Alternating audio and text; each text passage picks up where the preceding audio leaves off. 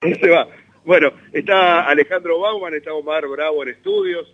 Le voy a acercar el teléfono. Sí. Eh, y está, y lo estás escuchando, Alejandro. ¿Qué tal, ¿Qué tal, Guillermo? ¿Cómo estás? Buen día. Bueno, Bien. simplemente lo que nos puedas contar de en qué consiste este planteo de nulidad que ustedes este, presentaron hoy ante el tribunal.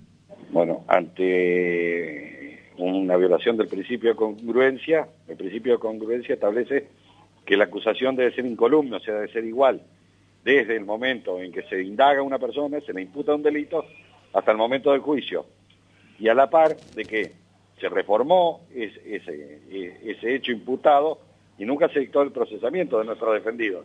Con lo cual se viola el debido proceso, la defensa en juicio, el doble conforme. Entonces se planteó como una cuestión preliminar una nulidad absoluta a partir de la indagatoria con respecto a los dos imputados que tienen los delitos de menor cuantía, o sea, los abusos simples, que aparte creemos que son inocentes, por supuesto.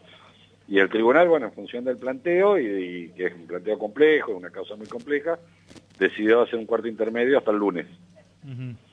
Bueno, eh, habrá que esperar entonces qué es lo que qué es lo que resuelve el, el tribunal. Eh, el planteo es compartido también con el doctor Schoenfeld, con el doctor Franchi y el doctor Kunzi, ¿no? Eh, eh, sí, sí, sí, con el doctor Schoenfeld tenemos la misma defensa, así que compartimos.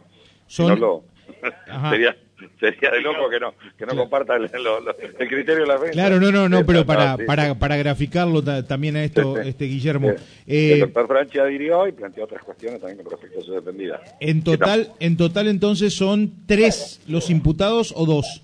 Eh, el planteo lo hicimos dos Ah. defensores, dos defensores. Dos, dos defensores, pero por Así que tres imputados. tranquilamente, Ajá. tranquilamente se podría decidir eh, apartarlos del juicio de estas personas y seguir el proceso con respecto a los demás.